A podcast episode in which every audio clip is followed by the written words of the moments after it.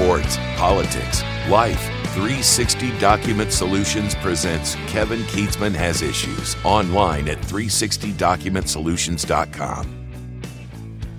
Normally, I'll take a little pride in bringing you 8 to 10 to 12 different topics on a normal episode of KKHI, but we're calling this one Three Big Things.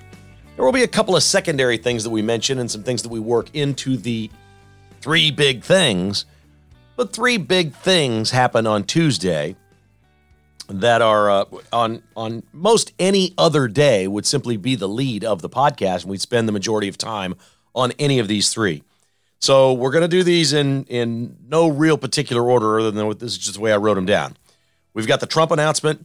We have Kansas beating Duke without Bill Self in one of the most Bill Self looking games you've ever seen, and we have an open letter from John Sherman to season ticket members and I guess essentially everyone else in Kansas City that he wants a $2 billion stadium built downtown. So we're going to start with President Donald Trump, who was very calm, reserved, relaxed, presidential, whatever it may be, at the Mar a Lago Resort in Florida, where he resides next door at his palatial estate, in front of obviously donors and friends and people that have been very loyal to him. He doesn't keep people around that aren't loyal.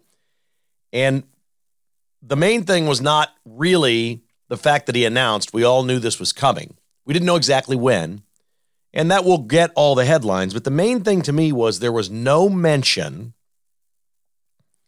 of any other Republicans that could potentially be candidates. He stayed away, and I think I know what Trump is up to here. I think Trump is way out in front of everybody else. I don't think anybody else is going to declare that they're running for president until next year at some point. Remember, it was June of 2015 that Donald Trump came down the escalator in New York. So this is a full eight months earlier than that, seven and a half months earlier than that, that he is declaring this time around.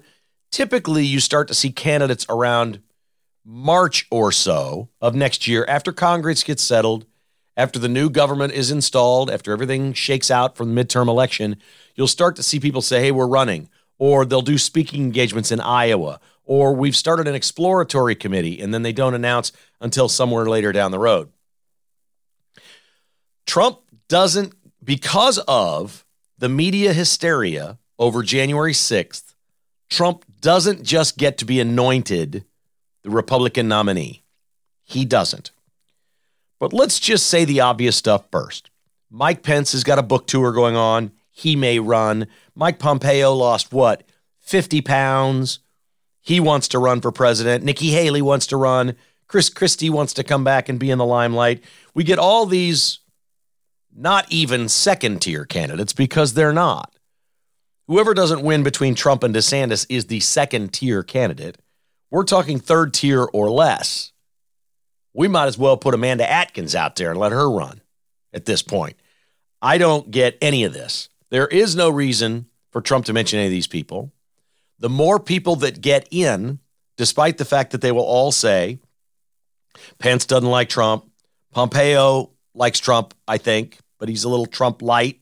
Not sure he'll run against Trump. We'll see. Nikki Haley, I think she's got a decent relationship with Trump, but she wants to run. A lot of this is about being a candidate, making money off of it in the future, knowing you're not going to win. Chris Christie, certainly all of them we have all these people that it's a complete waste of time. The more of them that do this, especially ones that don't want Trump in, the more that do that, the better chance he has of steamrolling through the primaries. Trump's votes are baked in, they ain't going anywhere. We know what they are. The question is can Ron DeSantis get this thing down to a two person process where in every state that there's a primary, it's Trump or DeSantis and not these other people whittling away 5%, 6% here, 3% there. But if there's six of them, they may get 20, 25% of the vote, but they're not taking any votes from Trump. These will be anti Trump voters that are not going to vote for Trump. Spread it across the candidates, and it gets easier for Trump to win the nomination. So it was very obvious to me that he didn't mention any of these people. Trump has always prided himself on being a counterpuncher. I think most people would like to think of themselves as counterpunchers. We all want to be strong. We all kind of want to be tough in what we do in life. right? Whether it's business or, you know, some passion that you have, you want to be good at it. You want to be strong. You want to project, uh, project strength, not weakness. You want to be tough, but not mean and hurtful. All of those things. But we would all prefer to be known as a counterpuncher. Hey, that person took a shot at me first. Now watch me hit back. So this fits right into Trump's plan. He goes out front first and lets the field decide what they want to do. Now everybody knows Trump is in. There is no guesswork. There is no silver bullet here. He doesn't have cancer. There's, you know, there's nothing, you know, anything could have been possible over the last two years. Hey, he has a health problem.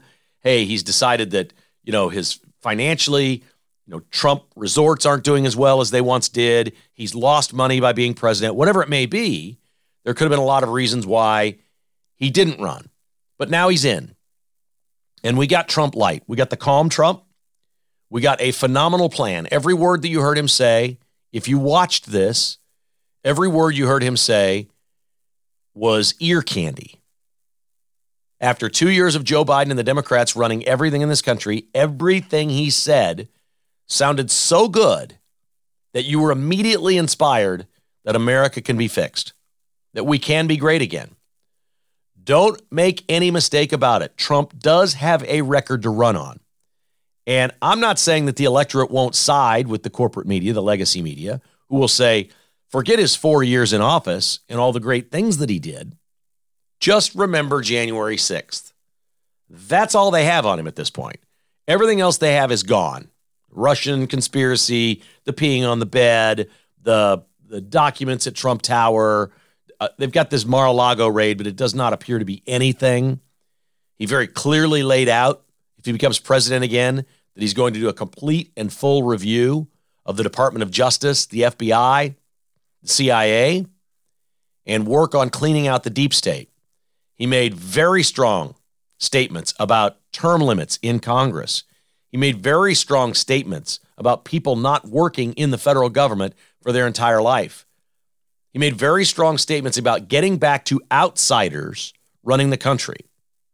Our founding fathers set this government up, this Constitution and our system up in a very unique way. And it was like this we have these colonies, later becoming states. We all have different interests.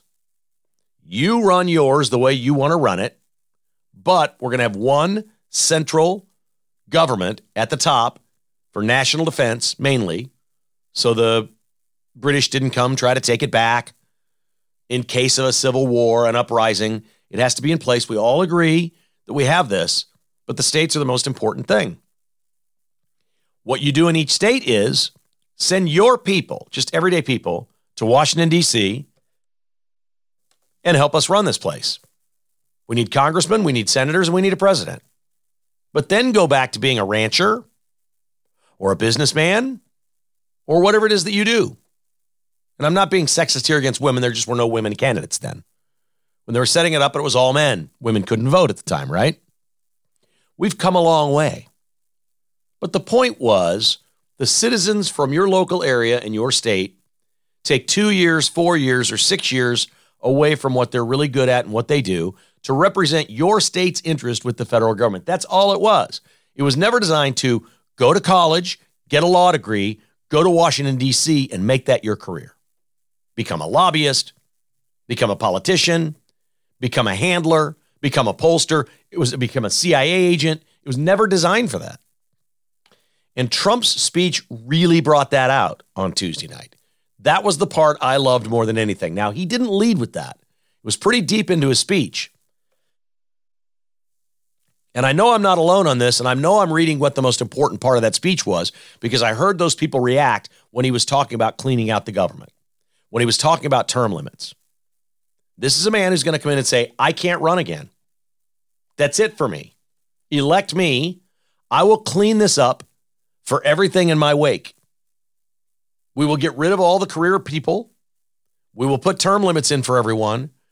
Give me the opportunity to clean this government up for both parties going forward, and I'm out of here. And that'll be my legacy. That is powerful. He had an amazing plan. Everything he said will work. And my phone lit up. I got texts. I got emails.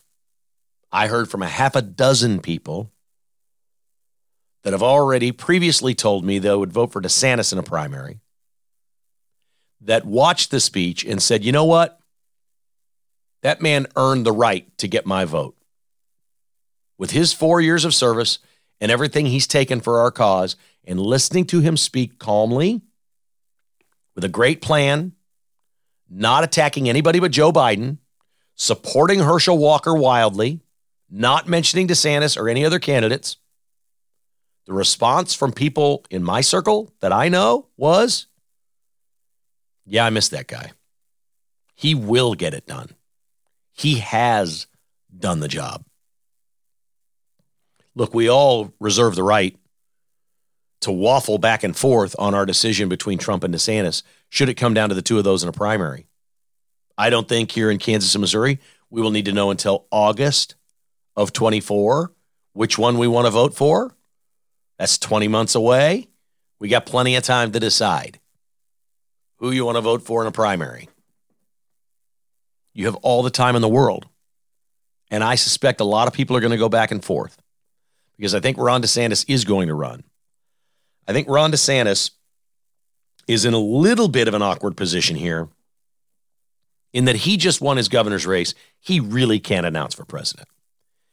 And if you want to know how difficult it's going to be to beat Trump in a primary, even though we love Ron DeSantis, he gave a major speech to the governor's convention on Tuesday night. Reports from these governors was DeSantis was great and he got a standing ovation and there is no media coverage.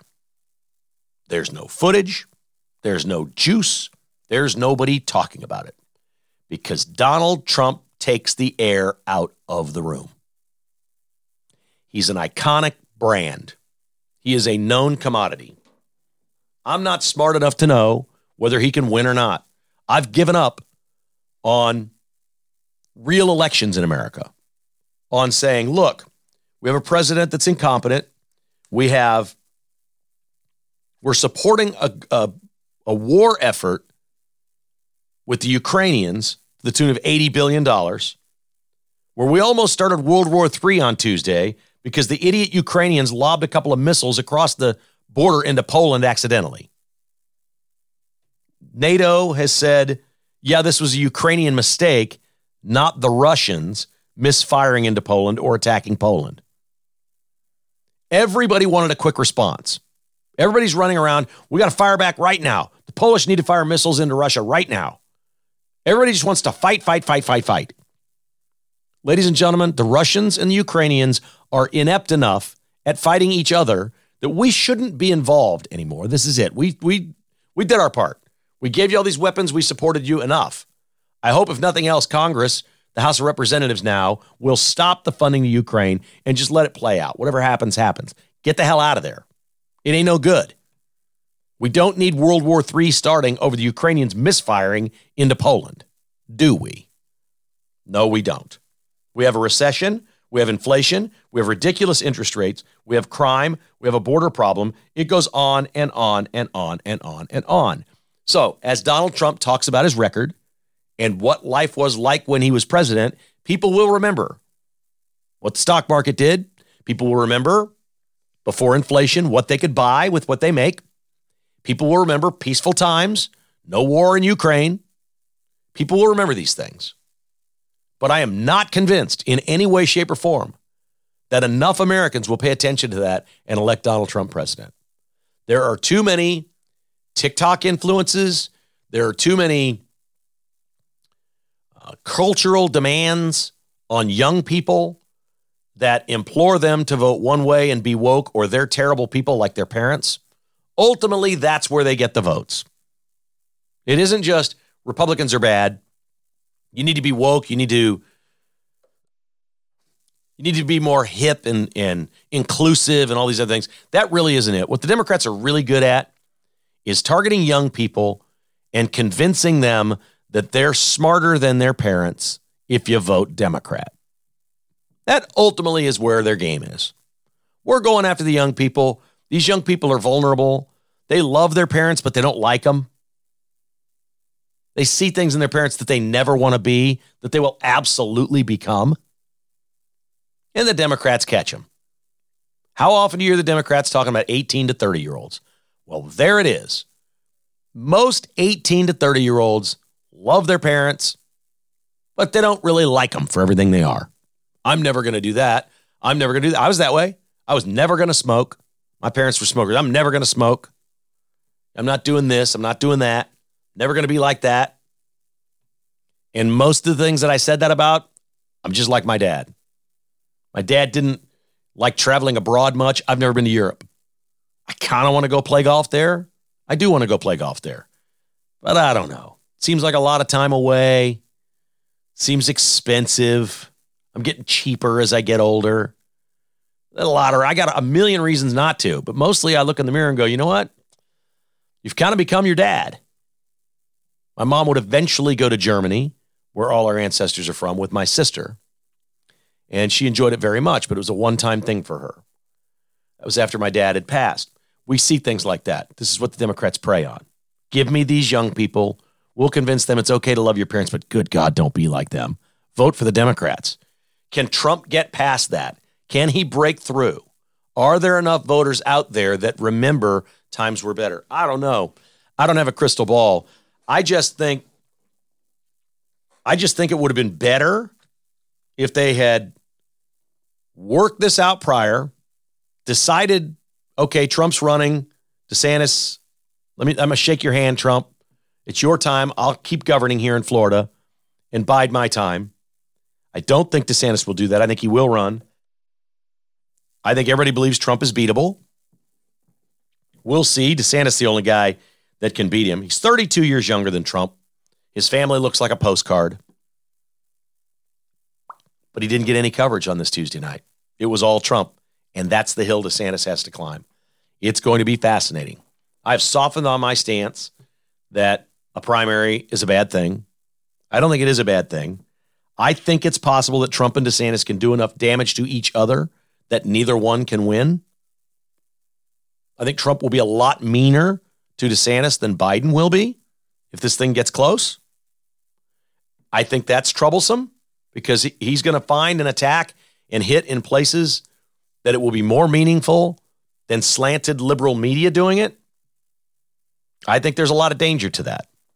But I also think there's some smart people that have been around politics a long time that say, look, if you go through a really tough primary and you come out the winner, the voters have decided. They've picked something they like, and that's what you take to the general election.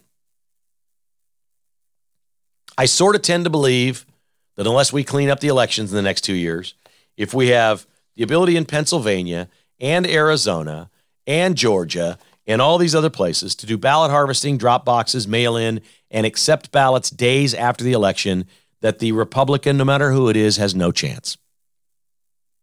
If it cannot be declared on election night, there will not be a Republican win in 2024. That's the bottom line. We now know that. The fact that we knew that in 2020 and didn't fix that by 2022 is astoundingly stupid on the part of Republicans everywhere. But it is on. And I actually am glad that I heard from so many of you that said very similar things. You know what? I missed that guy. Or, you know what? He, he was a good president. He's earned the right to do this. But you saw him in that calm presidential way. And there is no reason for this man at any point to be bombastic or outrageous anywhere he goes now for at least a year and a half.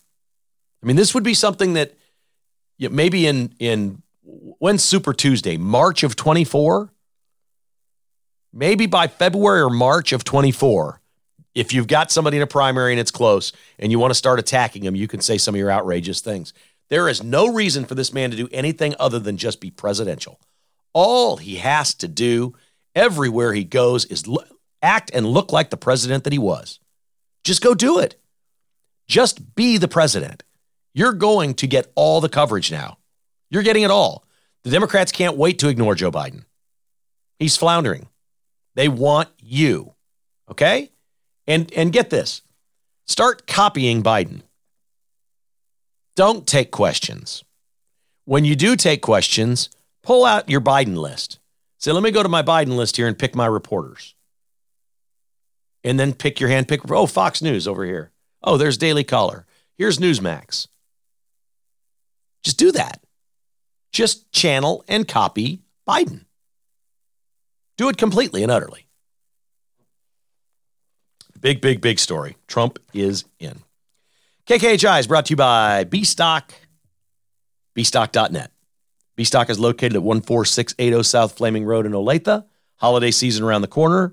A lot of folks like to get a new computer as a gift. They have laptops. They have all kinds of great gift ideas there. Tons of appliances as well. Brand new LG and Samsung appliances. But these Chromebooks are a wonderful gift idea. Maybe you have a high school student or a college student that would like one. Chromebooks are great little computers. 99 to 149 in stock at B stock. Don't forget the televisions all on sale. Great specials to come on all Sony TVs and any laptop with an 8th or ninth gen processor. Stay tuned for those big deals. Black Friday is early at bstock.net. It's on right now. Check it all out. They've got doorbusters LG Smart UHD 50 inch TV, 299 299 for a 50 inch LG UHD. Beautiful stuff. Bstock.net. They'll ship it anywhere or visit them at 14680 South Flaming Road. It's Black Friday early. Window World, simply the best for less, the official windows of the Kansas City Chiefs. For free analysis and estimate at your home, just call 816 799 0820. Anywhere in Kansas, Missouri, Iowa, it's Window World. One window or 100 windows. They also have doors and siding. Their sliding doors are excellent. Storm doors are great. They put siding on homes. Lifetime warranty on all American made products. 0% interest available. WindowsKansasCity.com. It is Window World, simply the best for less. Advantage Termite and Pest Control online at AdvantageTPC.com. It's Advantage. It's easy. Advantage. Anywhere around Kansas City. And that is, uh, is that you put the compass downtown and you spin that baby. And it's big, big, big radius. Anywhere around Kansas City, Advantage Termite and Pest Control. 913 768 8989 residential and commercial. They'll do your business for you as well, even if you have a big warehouse or something you're trying to keep critters out of. I've been with Advantage for over 20 years. They also do lawn care. You want to set that up for 2023? Just give them a call. Log on to AdvantageTPC.com. And the Finch Knife Company, and I'm, I'm, I'm not picking on anybody else. I'm just saying this holiday season, think of a Finch knife as a great gift for someone on your list. There's, there's a man on your list. Ladies, there's a man on your list that wants a Finch pocket knife. Guys, there's a father or a son or a brother or a friend that wants one of these. FinchKnifeCo.com. Born in Kansas City, every knife is designed here. They do six to eight different design categories each year. They're all online at FinchKnifeCo.com. To see a selection of their pocket knives, you can visit Shields in Overland Park or the Bullet Hole. Keep life from getting dull with a Finch knife from FinchKnifeCo.com. All right, next up on our three big things is a Kansas win over the Duke Blue Devils on Tuesday night. This is not March Madness. This is not even conference play. But I like this Champions Classic, and I've always liked it because it gives you a real peek at the athletes measuring up against other real athletes very early in the season before teams are even coached very well. You know, you get into the Big 12 or you get into the ACC and you know your opponent so well, they know everything they, that you do. The games become, I guess, a little bit more of a coaching battle. Scouting matters, knowing personnel, defensive shifts, all kinds of things that you do. But this game, well, the first game was just it's it's exactly what you thought it would be. The first game was exactly what you thought. Kentucky is overrated. They have tremendous athletes and they're undercoached. And in the end, Michigan State, which has fine players, was the better coached team on this night. And early in the season, that that's a winner. Took two overtimes, but Michigan State did it, and it was a team they have no business beating. I'm not sure Michigan State really belongs in the Champions Classic anymore. I think there might be a better team to put in there. Gonzaga may be better. And there may be some other teams that would be a better fourth than Michigan State, but I get it. Coaches that set the thing up were all friends. Bill Self's basically it, right? And and well, he wasn't there. So Calipari's the only one there. Coach K is gone. And if Izzo were out, if you move them out, then it's, you know, these guys were all buddies. So it remains, they keep doing what they're doing. And then the Kansas game starts, and you're like, well, this is men against boys. I mean, immediately watching the game, you thought, here's an older Kansas team. Kansas, by the way, Bill Self, he's he's so highly praised for his game management, especially the last two minutes, and so many things that he does, recruiting, all, all the things that he does. What he very rarely gets credit for, because he because he always says the opposite. What he rarely gets credit for is having an older team. Last year's team was just as old as the Hills. I mean, these guys were old. Jalen Wilson has declared for the NBA draft twice and come back. Puts up 25 points in this game, 11 rebounds. The guy's an absolute stud. He doesn't belong at college. Bill Self keeps professional players in his program, and he is the best I've ever seen at this. And when you show up at the beginning of the year and you're immediately watching Kansas against Duke and you're going, wow, there's McCullar. He's a senior. He transferred from Texas Tech, a great player. Needs another year, so he's going to transfer from Tech to Kansas. Okay, that's what he does. So here's an old team. And we're seeing them led out on the floor. And yes, they sprinkle in a couple of guys off the bench that are freshmen, the big guys.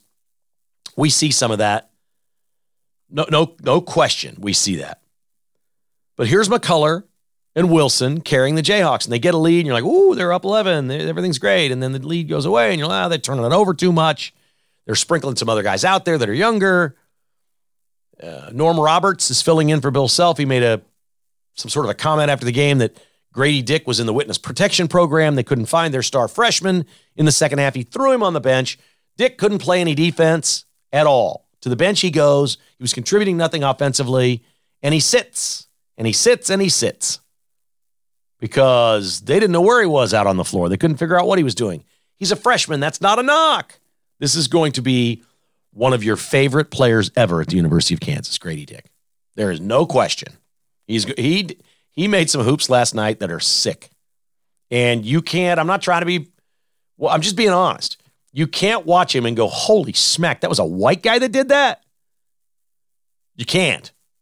And then you see it and you're like, "What?" But there he goes. He can't stop. Duke came roaring back in the second half and took the lead. And they're up five points. Duke's up five. There's five minutes to go. And Grady Dick could provide some offense, but his defense has been so bad, we can't put him out there. And then, then Norm Roberts puts him out there. And KU still gets stops. And Grady Dick goes crazy the last two minutes of the game, makes three shots, a big three pointer, massive, a ridiculous alley oop, lay in, and another bucket. Kansas goes on a 15 to 5 run at the end of the game. Their defense gets tougher and tougher and tougher and holds Duke to five, min- five points in the last five minutes. NKU pulls it out with a 15 to 5 run and beats Duke, which was inept the last few minutes of the game. And all I could say to myself was, hmm, it's the horses, not the jockey. Bill Self has gotten credit for about 500 wins just like the one last night. Oh, he's brilliant. Oh, he's great. Oh, his teams are so tough. They always play defense late. They always put somebody in who makes a big shot. They always win. Bill Self was not there. Let's give the man credit for his recruiting, his development of players, his empowering his players, even on a bad night, to step up and feel free to make the shot as Grady Dick did. He could have been pouting, he could have been lost. A lot of freshmen would have been on the bench because they can't play defense, sitting there watching, get thrown in the game at the end. My God, we need some points here. And so here comes Dick into the game. And so what? Pout, pout, pout, throw up a terrible shot, clank one off the back, hang your head. No, no. The kid goes out and wins the freaking game for Kansas. And Bill Self wasn't there. But you saw nothing but a Bill Self team at the end of that game last night. He didn't have to be there. Was Norm Roberts brilliant? I, maybe, maybe, maybe, maybe it's just all baked into their DNA. Maybe it's the way they practice. Maybe it's what they know. Maybe it's the confidence they have that their coach believes in them. Maybe it's a lot of different things. What I know it is, It just looks a hell of a lot like a Bill Self basketball team to me. And he ain't even there. It's the horses, not the jockey. And he's got another team. He's got a couple of young, big guys that will need to develop that showed a lot of promise defensively. This was a game where they just allowed him to play. They didn't call a lot of fouls, but it was the opposite of a Big 12 game. Kansas was the team that got called for the most fouls. Duke was the team that shot the most free throws. But Kansas' plan all night long was to just swat and slap and grab and mug everyone on Duke's team down low. Make them shoot from the outside, pound them down low, just drill them. And KU did. And it worked. And it did look like one of those games where you went, well, they can't call every foul. True. And there were some times that Duke hit Kansas, and you thought, well, that was a foul, and they didn't call anything. There was plenty of that in this game, but it worked out great for Kansas, and they look, they look like they are just going to be a handful for everyone. The only real weakness was poor three point shooting, but it's early in the year. Duke was terrible from three as well. The crazy part was, you know, McCullar didn't have like the greatest night ever, but Kansas was two out of 20 from three until Grady Dick came in the game at the very end and hit their third three pointer. His first, but their third. McCullar was two out of four from three. So the rest of the team was 0 for 16. You think they didn't rely on their old guys for 35 minutes of that game? Jalen Wilson and Kevin McCullar, they did, and it worked. And Kansas beats Duke, and they look terrific. I mentioned a couple small sidebars to our three big things. They're coming right up. Cross Kitchens KC is your remodeler, countertop replacement, floor refinishing, or bust out a wall and redo the inside of your house. Tim Cross is on every project. He's the owner, the operator. They'll design it for you and they'll show you exactly what it's going to look like before they do any work at all. Do it. Schedule a meeting to discuss this with Tim. He can make your home even greater for you and your family. Get a fully detailed 3D rendering, and they have design services to help you pick out colors, countertops, things of that nature. His craftsmen have been with him for years and years. It's a great local family company. Cross Kitchens, KC.com, 816 898 7047. And North Kansas City Dental, online at nkcdental.com. It is Dr. Bill Bush. He is the dentist to the Chiefs. He could be the dentist to you. Jessica just went there last week, regular checkup for her. She uh, had a nice experience. Talked to Dr. Bush. We're going to be seeing him here in about a week. We're going to see him next week at an event we're going to be doing. He's awesome. nkcdental.com, 816 471 2911. North Kansas City Dental and Dr. Bill Bush, your new dentist. Right, our two smaller things. These are not our three big things. Missouri went to 4 0 on Tuesday night. They scored 105 points. Does Dennis Gates have a scoring machine in Columbia? This is crazy. Yes, it was SIU Edwardsville. No, they haven't been tested with a great opponent yet. Kobe Brown is a big deal for Missouri. He picks up two fouls really early, right in the first half, and heads off to the bench. Out he goes. What happens? D'Moi Hodge comes in. D'Moi Hodge goes and takes over. D'Moi Hodge scores 30 points in this game. Are you kidding me? We got boys transferring into this thing Dennis Gates brought in, and he knows from where he's been and they're just going to light it up for 30 already? This is exciting. I don't know. I'm going to keep watching. I don't know how good Missouri's going to be, but they are going to be fun to watch. Man, oh man, can they score? Or they've scored to this point. It is a blast. Keep your eye on the Missouri Tigers. Gates has done nothing but great things since he's gotten there. The one thing he hadn't done was rack up any wins. Well, he's got four of those now. But his recruiting and the energy he's infused into that program and the players he's brought in, wow. I think a lot of people are going to be talking about Missouri basketball. That's impressive. And Kansas State football gets a big time shot in the arm on Tuesday. As Chris Klieman, the head coach, says of Will Howard, quote, it's his football team, unquote. Translation Adrian Martinez, even if healthy, will not play another snap. This is Will Howard's team as long as he's healthy. He gets the last two. Kansas State's situation is simple. They win the last two. They're in the Big 12 championship game. They're at West Virginia. Then they host Kansas. They win their last two. They're in the Big 12 title game against TCU. If they win one of their last two and Texas loses a game, they're in the Big 12 championship game. Martinez is out this week, but it doesn't matter. he's the backup and wouldn't play anyway. Will Howard, now the starting quarterback for Kansas State. Before our final big thing involving the Kansas City Royals, I want to give a shout out to a couple of people that I know are just tremendous Royals fans. My buddies Mike and Tim at Roberts Robinson, online at robertsrobinson.com. Love them some Royals. And right now, they're offering up a $100 rebate on four tires at Roberts Robinson. You need some service work done on your car, your truck, your SUV. Roberts Robinson can do it no matter what make or model. And they'll even pick it up for you, service it, and deliver it to you. How convenient is that? They'll pick it up from your workplace service it, and bring it back to you all in the same day.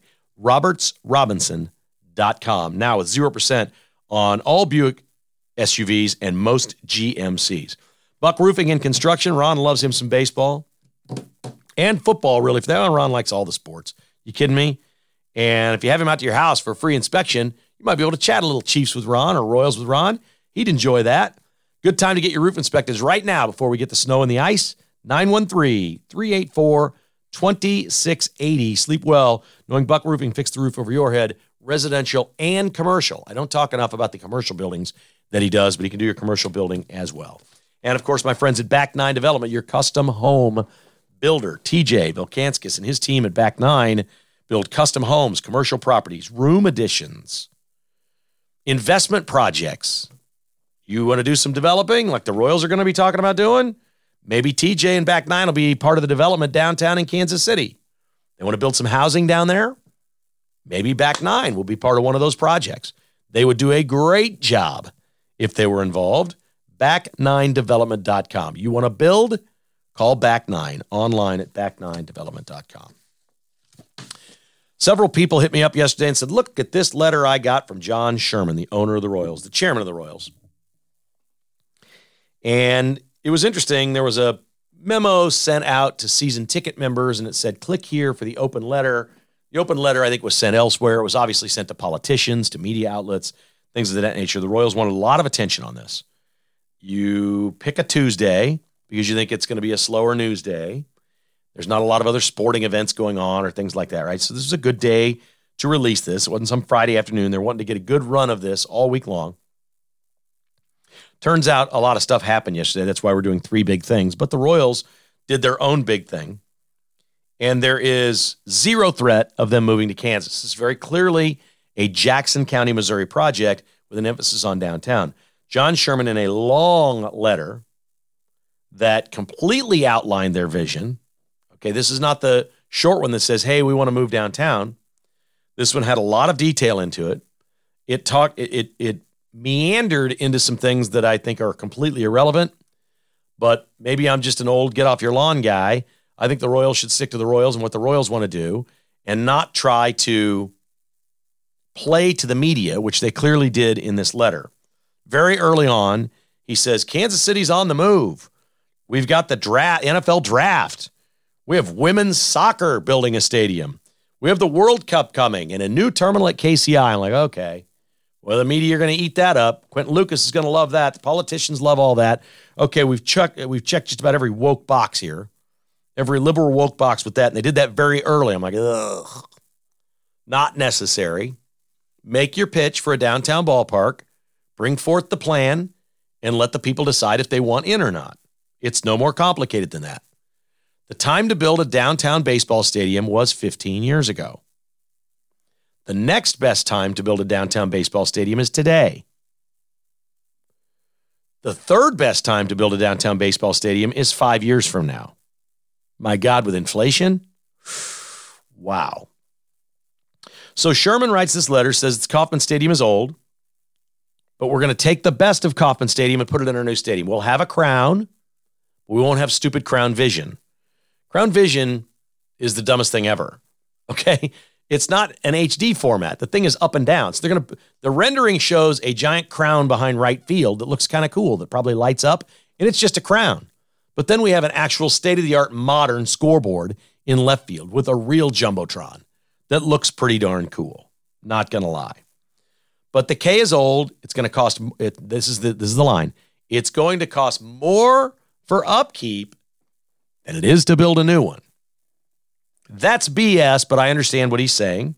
And I'll cede the point to him that there's a reasonable argument to be made that new is better than replenishing or refurbishing the old. They want to keep the crown. They want to keep with the traditions of Ewing Kauffman and things that Ewing Kauffman had. There was an homage in this letter to Mr. K. I love that. It is downtown or it is near downtown. He has several sites that they're exploring. It says in the letter there is no new Jackson County taxes. That was very plain. And then we get this line because they want to develop housing, affordable housing. They want to what they want to do is they want to build really expensive housing and some affordable housing nearby. That's really what they want to do.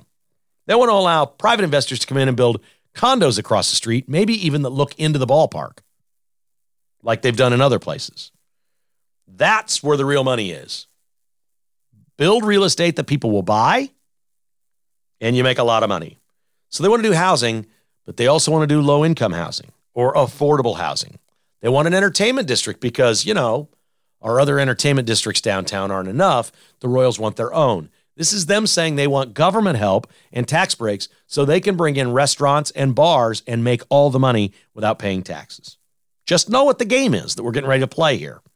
They did this with Sprint Center. It worked. Sprint Center's a success. It is not what they promised. We didn't get an NBA team. We didn't get an NHL team. In the case of a ballpark, we have a baseball team. So we're good there. But they're going to be looking for government money to build this district. And it doesn't necessarily mean your tax dollars. There is federal money in projects like this. The Power and Light District was basically done with federal money. Goes back to the Carter administration. The Cordish Company is famous for doing this in downtowns everywhere. The Cordish Company uses uh, federal funds in areas that are considered quote blighted. Okay, if they can if they can find a spot where they build this ballpark and declare the area around it as blight, they get federal funds automatically to do this. It's basically tax breaks, as not not so much as it's just cash. You just don't have to pay taxes and whatnot, and the feds are behind it, and they help you build it out. This is what they want to do, but it's got a two billion dollar price tag right now, a public and private investment. That if it's 2 billion today, by the time it's done, we got to be looking at two and a half or 3 billion. And they put this line right smack dab in the middle of it when they said we want to go downtown, no new Jackson County taxes. It is public and private investment. We want to build housing. We want to build entertainment. We want a cool ballpark. But what we really want is, quote, and here it is. Oh my God, here it is. This is how you do business in Kansas City with Mayor Q and Frank White and anybody in Washington, D.C., because all the Democrats are in control. This is how you get it done. And it makes me sick that you have to put this in there. I want you to think about what would the emphasis be of a ballpark? The emphasis to me would be on the fan experience and the community uh, greater good of everyone that lives in the area. You'd have an opportunity maybe to open a business, be employed there, make some money, do whatever. There, there'd be opportunity for everybody. There's a lot of things we could say the emphasis is on that. Mostly the emphasis is on the fan experience.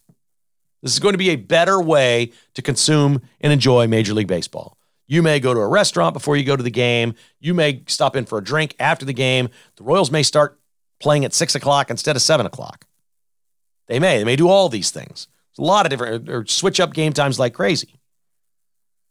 But they put it in there.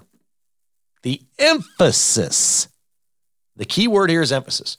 The emphasis of this project is, quote, on historically underrepresented members of our community. Really? I mean, I guess you got to play the game. The emphasis of this. So, in other words, you make your case, the stadium's falling apart, it's too expensive to keep, we need a new ballpark, we want all this other stuff. But wait, what we're really doing here, the emphasis here, the real reason we want any of this is for historically underrepresented members of our community. Well, which is it? Is this housing and urban development or is it a baseball team? I'm nitpicking. The word emphasis to me means something. The emphasis here is on entertainment. The emphasis should always be on entertainment. If you're asking for public funds for a ballpark and an entertainment village around it, the emphasis is on entertainment. I appreciate reaching out to and doing good things in a community with historically underrepresented members. I'm okay with that. That certainly is not the emphasis. Words matter. This is the this is the country we live in now. This is how one side of everything dominates the conversation and gets everything they want, even if it's just stupid platitudes. And let's be honest, unless you're freaking brain dead, you know the emphasis of this project is not on historically underrepresented members of our community. That is a flat out lie. We will never get better at social justice, racial equality, racial issues, and divide in this country until we can at least be honest about talking about it. What's wrong with just saying, in the process, we think we can do some really helpful things down here for people that are historically underrepresented in our community? Why can't you just say that? We think there's going to be good things here for a lot of people who could use some good things. Just say that. Not the emphasis of this project is on these people. It's a lie. It's a lie. Here's the thing it's a flat out lie. You know it's a lie. I know it's a lie. Democrats don't know it's a lie. They're going to run around for the next five years and say, we all got to pass this. We got to pass this. Vote yes. Give your money up in a recession with inflation. Spend more of your money, your tax dollars. Spend it, spend it, spend it. You know why? Because the emphasis of this is on members of the underrepresented community.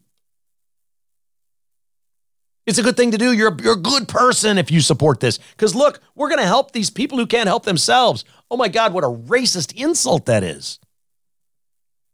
We are a thousand miles away from fixing our racial divide in this country. And this kind of stuff sets us back. Every day this is in a press release sets us back another day. It does. And I love the Royals and I support the project for now until I see what tax it is. I can't I can't say I'm I, I love the idea. I'm 100% all in on the downtown ballpark until they say, "Oh, we're going to have a bi-state tax."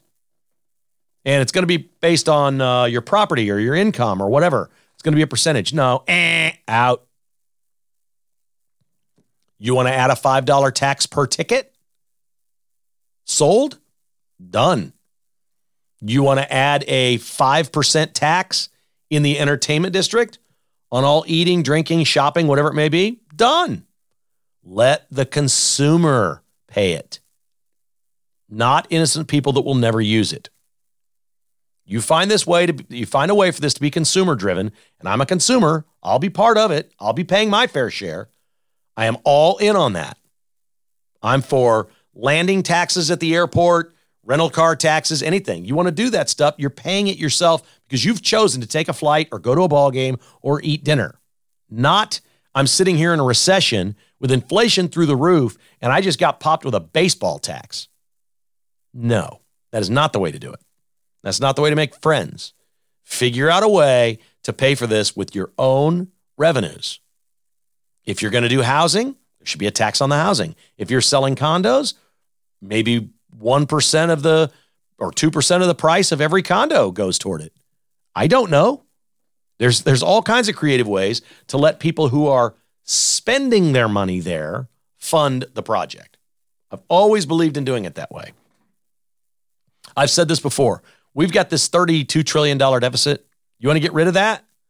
The best way to get rid of that is to start an inter- internet tax, a, na- a federal internet tax with a declaration by law or a constitutional amendment that the only use for the tax is to pay off the deficit. That's the only thing it can be used for. Can't be used for anything else. Just pay off the deficit. Can you imagine if we had a 1% or 2% federal tax on everything people buy online? Okay, it's your choice. Do you still want to buy it? I mean, everybody's finding bargains online. You're already saving money. You find one product in 16 places that's $16.99, and then you find it somewhere else for $11.99, and that's the place you're buying it, and it gets hit with a 2% tax. You're still saving money. People just sit there and shop and buy the cheap stuff anyway. They find the lowest price everywhere on the internet. Let's hit it with a tax. But let's not put it in the general budget of the United States federal government. I don't I don't have a problem per se with sales taxes. If the sales tax is too high, I'm not buying something. I'm just taking a break. If it's not a good time for me to be spending money, that's my choice. Taxing for income and owning property is insanity. Punishing people for doing well. Good luck to the Royals. I like the project. The rendering is pretty darn cool. As always, thanks for listening to KKHI. Sorry we didn't have as many topics today. We'll get back in the groove of the multi topic podcast. We had three big things here on KKHI. The last big thing is please hit the subscribe button or like or follow wherever you listen to the podcast. Many of you still come up to me and say, I don't really know how to do that. Can you show me? I can, and I'm not a techie. It's not that hard. Somebody else can help you. Hit the darn thing and find somebody else and tell them about the podcast this holiday season.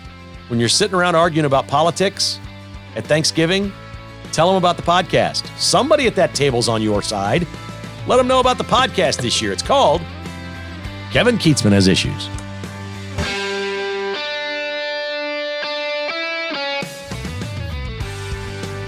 Thanks for listening to Kevin Kietzman Has Issues, presented by Roberts Robinson Chevrolet Buick GMC. To get exclusive patrons only podcasts, receive a weekly newsletter, and attend in person patrons only parties, visit kkhasissues.com and become a patron today. This has been a production of Crooked Tail Media Incorporated.